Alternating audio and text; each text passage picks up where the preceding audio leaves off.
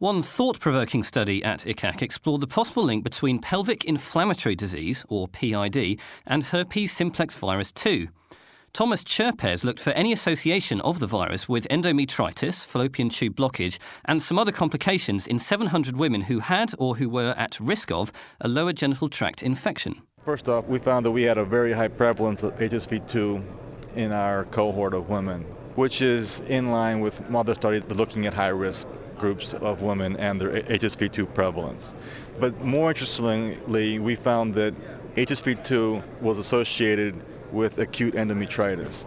Now, this was acute endometritis not based on a clinical definition but on histology. So this was very exciting because there has been no prior evidence to suggest that HSV2 and acute endometritis are related.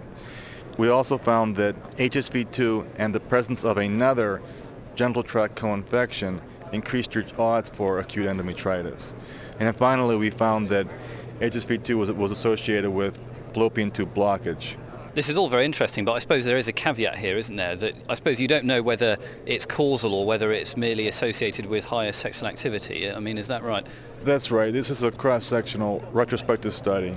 So in our models, we controlled for race, we controlled for number of partners, number of lifetime partners, presence of a new partner, age of sexual debut, history of a prior STD. So we did our best to um, make sure that these the, this, this, association was not being confounded by other variables.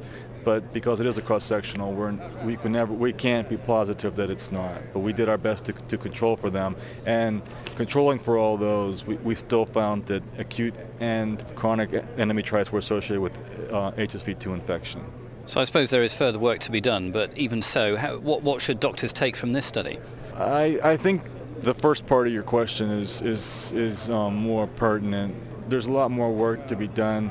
This is something that really hasn't been looked at. So there's going to be some skepticism towards a viral infection being associated with a disease that's typically considered only a bacterial associated infection.